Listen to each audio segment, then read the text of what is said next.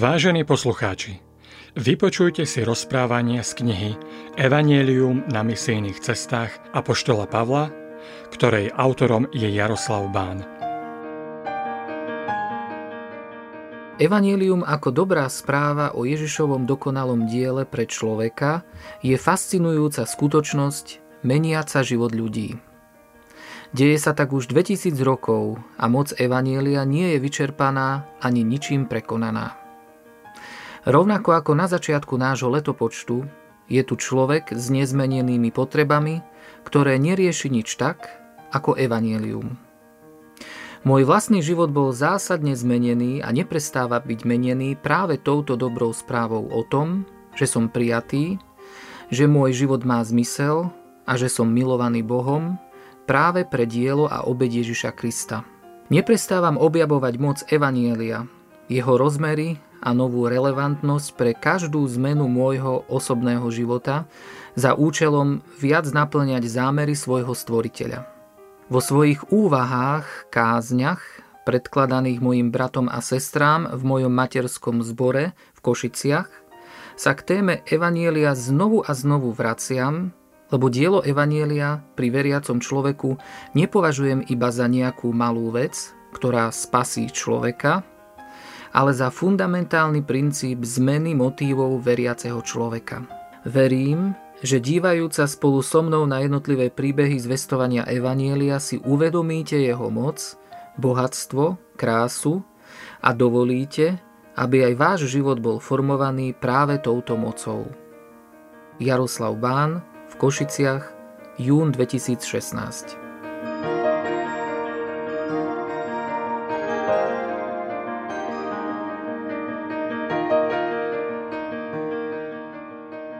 Evangelium pre pohanov v Listre Zvestovanie Evanielia Pavlom a Barnabášom v pizíckej Antiochii znamená aj odmietnutie slova Židmi. Pavol a Barnabáš práve toto odmietnutie považujú za príležitosť, keď bude môcť byť svetlo prinesené pohanom. Udalosti nadobudnú skoro veľmi rýchly spád. Pavol s Barnabášom odchádzajú do Ikónia, kde sa stalo to isté ako v Antiochii. Vošli do židovskej synagógy a rozprávali tak, že uverilo veľké množstvo židov i grékov.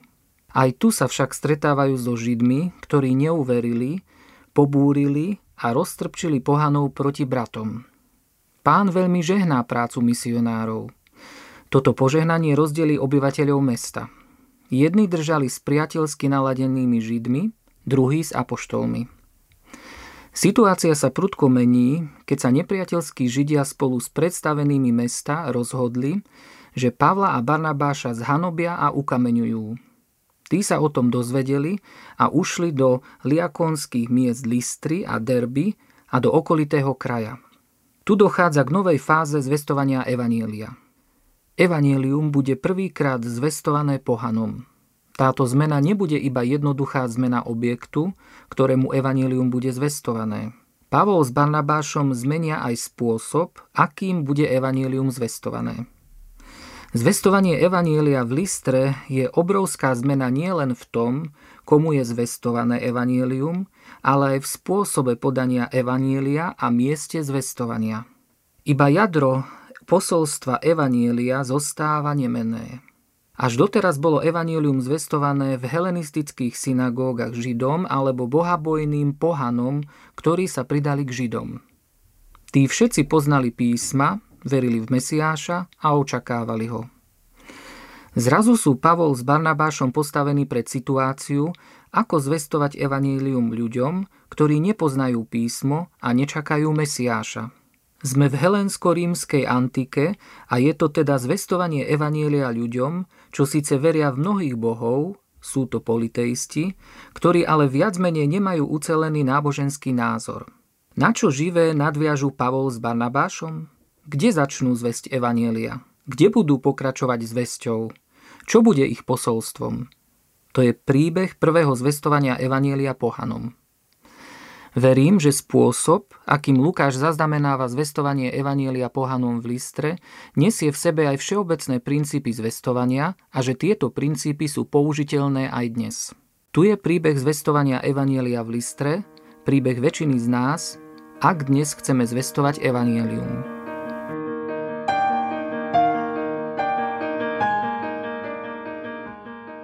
V listre sedával istý muž s bezvládnymi nohami. Bol chromý od narodenia a nikdy nechodil. Tento muž počul Pavla hovoriť a ten na ňo uprel zrak. Keď videl, že má vieru, že môže byť zachránený, povedal mu mocným hlasom. Postav sa na nohy. A on vyskočil a chodil.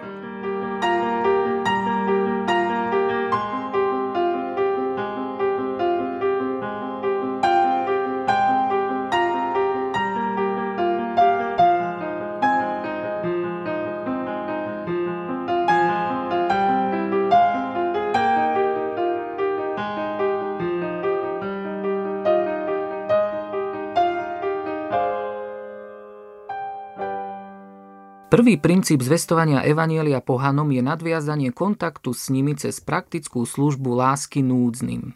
Ten kontakt sa udeje v listre neobyčajným spôsobom. Pavol káže na verejnosti slovo a na blízku je muž s bezvládnymi nohami. Čítame, že bol chromý od narodenia a možno aj ináč chorý. Je to naozaj núdzny človek, ktorému asi dlho nikto nevedel pomôcť. Pavol si veľmi intenzívne všíma pri svojej službe tohto človeka. Uprene sa na neho díva a rozpozná, že má vieru a že môže byť zachránený. Záchrana núdzneho je u Pavla na prvom mieste. Pavol je evanielista, ktorý miluje núdzneho tak, že ho chce najprv zachrániť. Uzdravenie sa neudeje pre uzdravenie samotné, ale je to služba lásky, ktorá je kontaktom pre záchranu duše núdzneho. Pavol prioritne vidí, že duša tohto človeka môže byť zachránená a druhotne, že vďaka tomu môže byť jeho telesné uzdravenie. Praktická služba lásky núdznemu je teda kombináciou najprv služby slovom na záchranu núdzneho a tiež služba skutkom uzdravenia. Pavol je tu obrazom pána Ježiša Krista, ktorý nielen kázal, ale aj uzdravoval, či fyzicky nasycoval – Pán Ježiš definitívne slúžil slovom i skutkom. Celá prvá církev je vo svojej službe organizovaná okolo služby slovom, apoštoli, a služby skutkom, diakoni.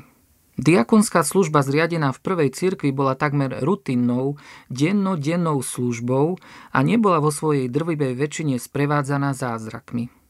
Mala však doplniť službu slovom a túto službu urobiť vierohodnou – Skutky apoštolov doprevádzané zázrakmi sú doplnením ich služby slovom.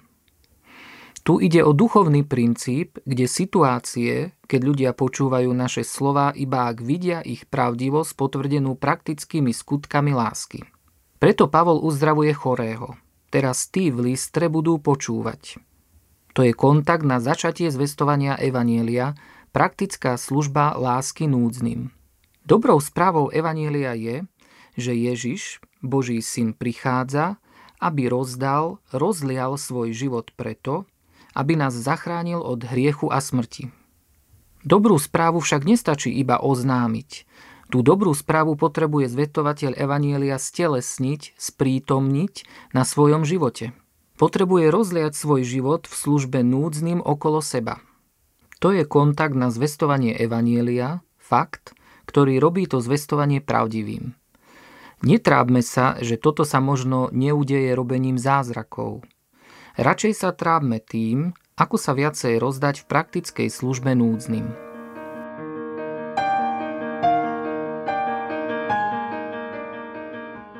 Keď davy uvideli, čo Pavel učinil, kričali polikaonsky.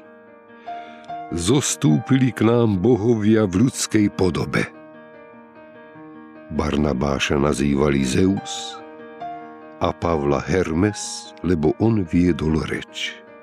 Kňaz z Diovho chrámu na predmestí priviedol k bráne bíky s vencami a chcel so zástupmi obetovať. Keď sa o tom apoštoli Barnabáš a Pavel dopočuli, roztrhli si plášte, vrhli sa medzi dav a kričali. Mužovia, čo to robíte? Pravdivosť slova zvestovaného Pavlom je potvrdená skutkom lásky núdznemu. Takto zvestované slovo spôsobí úžasnú vec. Identifikuje modly, ktorým tí pohania slúžia. Identifikácia modiel je druhým princípom zvestovania Evanielia pohanom v našom texte. V politeistickej antike každý slúžil Bohu, ktorého potreboval. Tých bohov bolo dostatok pre každého, vlastne pre každú potrebu, pre každú potrebnú pomoc v určitej oblasti. Práve preto to nie sú bohovia, ale modly. Bohovia boli uctievaní, aby naplnili ľudské potreby a priania, preto to bolo modlárstvo. Vojaci uctievali a obetovali bohom vojny, lebo potrebovali ich ochranu. Obchodníci zas uctievali bohov obchodu, aby sa im darilo. Podobne takmer každé remeslo malo svojho boha. Pre mladých ľudí hľadajúcich lásku boli najdôležitejší bohovia, bohyne lásky. Takto by sme mohli pokračovať ďalej. Podstatné je však to, že ľudia antiky, rovnako ako naši súčasníci, nielen slúžia modlám, ale sú nimi aj ovládaní. Tí, čo žijú pre lásku, sú obyčajne ovládaní tými, po ktorých chcú, aby ich milovali. Tí, čo žijú pre peniaze, sú otrokmi tých, čo im tie peniaze môžu sprostredkovať. Tí, čo žijú pre moc, sú nakoniec sluhami moci. Čomukoľvek žijeme, tomu slúžime a toho sme nakoniec otrokmi. Naše otroctvo je veľmi rýchlo vyjavené slovom. Správne zvestované slovo identifikuje modly, ktorým ľudia slúžia. Pohania v Listre i hneď poznali, že uzdravenie, ktoré práve videli, veľmi potrebujú. Veľa raz už predtým obetovali Bohu medicíny, aby sa také čosi stalo. Teraz sa to stalo spôsobom, ktorý určite znamená, že bohovia, ktorým slúžia, sú medzi nimi. Ľudia z listry slúžia modlám svojich potrieb a sú nimi úplne ovládaní. Ak slovo nielen identifikuje modly, ale aj prináša takýto zmetok ako v listre, je na misionároch, aby rázne povedali – Muži, čo to robíte? Prestante. Každý človek má svoje potreby, ktoré musia byť naplnené, ináč sme zmietaní v úzkostiach, strachu a nezmyselnosti života. Tieto naše potreby však nemôžu byť naplnené ani najnenápadnejšou modlou, ktorá by bola akokoľvek spojená s človekom. To musí byť jasne povedané tými, ktorí zvestujú evanielium. Ináč zmetok a sklamanie ľudí nadobudne obrovské rozmery. Mužovia, čo to robíte? Aj my sme len ľudia, smrteľní tak ako vy. Ibaže vám hlásame evanielium, aby ste sa od týchto ničotností obrátili k živému Bohu, ktorý stvoril nebo, zem, more i všetko, čo je v nich. V minulých pokoleniach nechával ísť všetky národy svojimi cestami, no aj tak neprestával dávať svedectvá o sebe. Dobre robil, keď vám z neba dával dážď a úrodné časy a keď naplňal vaše srdcia pokrmom a radosťou. Toto hovorili a len len, že utíšili zástupy, aby im neobetovali.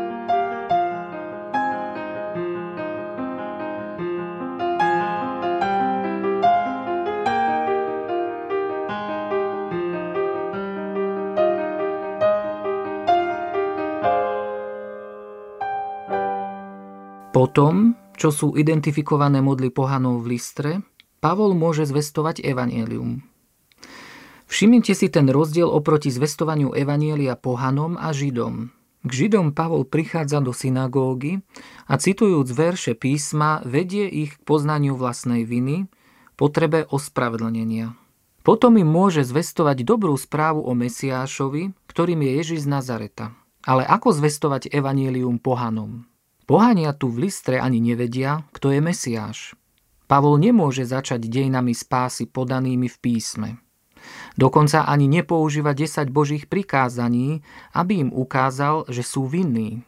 Pavol dokonca ani necituje písma starého zákona. Predsa im však prináša evanielium. Aj my sme len ľudia, smrteľní, tak ako vy. Ibaže vám hlásame evanielium, aby ste sa od týchto ničotností obrátili k živému Bohu. Čo je teda v tejto chvíli evanielium? Ako ukážete ľuďom, ako sú tí v Listre, že potrebujú Krista? Neveria v spravodlivého Boha písem. Necítia sa preto ani vinní, nemajú predstavu o nebe a pekle.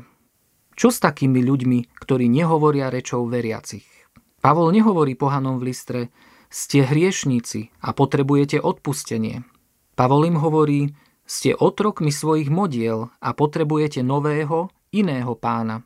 Potrebujete sa odvrátiť od ničotných vecí a slúžiť živému Bohu, Bohu, ktorý je skutočný Boh a stvoriteľ všetkého.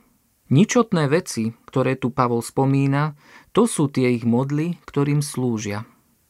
Slovo ničotnosť označuje niečo, čo je prázdne, zavádzajúce, nepomáhajúce, niečo, čo sľubuje naplnenie, ale nakoniec človeka necháva prázdnym.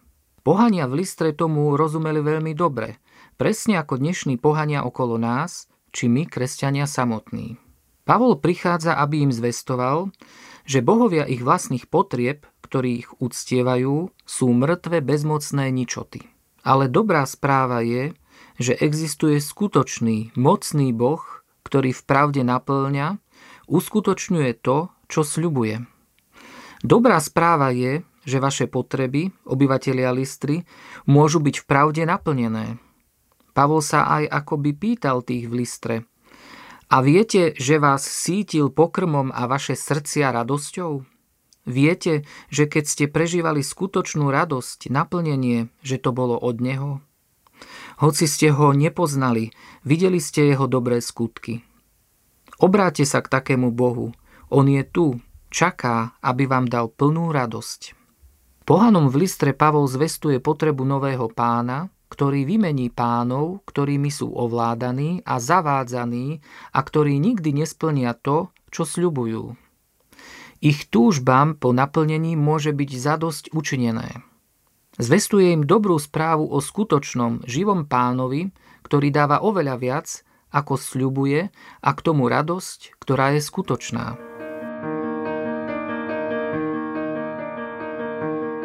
Na to prišli z Antiochie a z Ikónie Židia, nahovorili zástupy a tie Pavla kameňovali. Potom ho vyvliekli za mesto v domnení, že je mŕtvy. No keď ho učeníci obstali, vstal a vošiel do mesta. Na druhý deň odišiel s Barnabášom do Derby.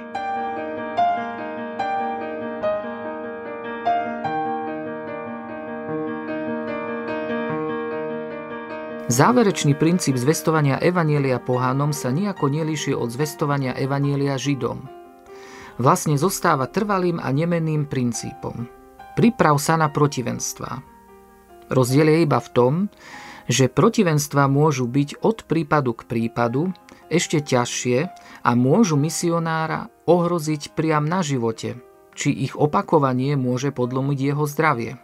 V tomto momente Pavol zázračne prežil, a to dokonca tak, že bol schopný odísť s Barnabášom do Derby.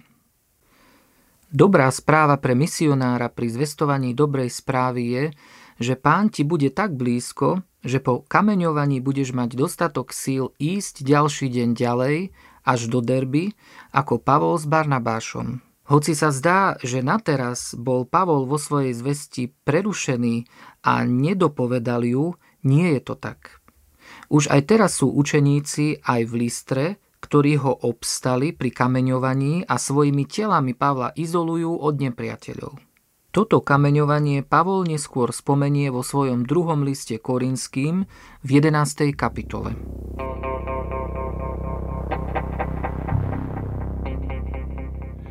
Od Židov som dostal 5 raz po 40 palíc bez jednej. Tri razy ma bičovali, raz kameňovali, trikrát som prežil stroskotanie lode, noc a deň som zápasil na otvorenom mori. Často na cestách, v nebezpečenstvách na riekach, v nebezpečenstvách od zbojníkov, v nebezpečenstvách od vlastného rodu, v nebezpečenstvách od pohanov, v nebezpečenstvách v meste, v nebezpečenstvách na púšti, v nebezpečenstvách medzi falošnými bratmi, v námahe a lopote, často v bdeniach, ohlade a smede, často v pôstoch, v zime a v nahote. A okrem toho všetkého denne na mňa dolíha starosť o všetky církvy. Kameňovanie natrvalo poznačilo zdravie apoštola Pavla. Keď Galackým povie, ja nosím na svojom tele Ježišové znaky, tak e, si mnohí myslia, že hovorí o udalostiach v Listre a vo Filipis. Učeníkom v Listre a mestách Likónie Pavol a Barnabáš detailne vysvetlia evanílium o pánovi Ježišovi potom, čo sa tam napriek nebezpečenstvu vrátia na ceste z Derby.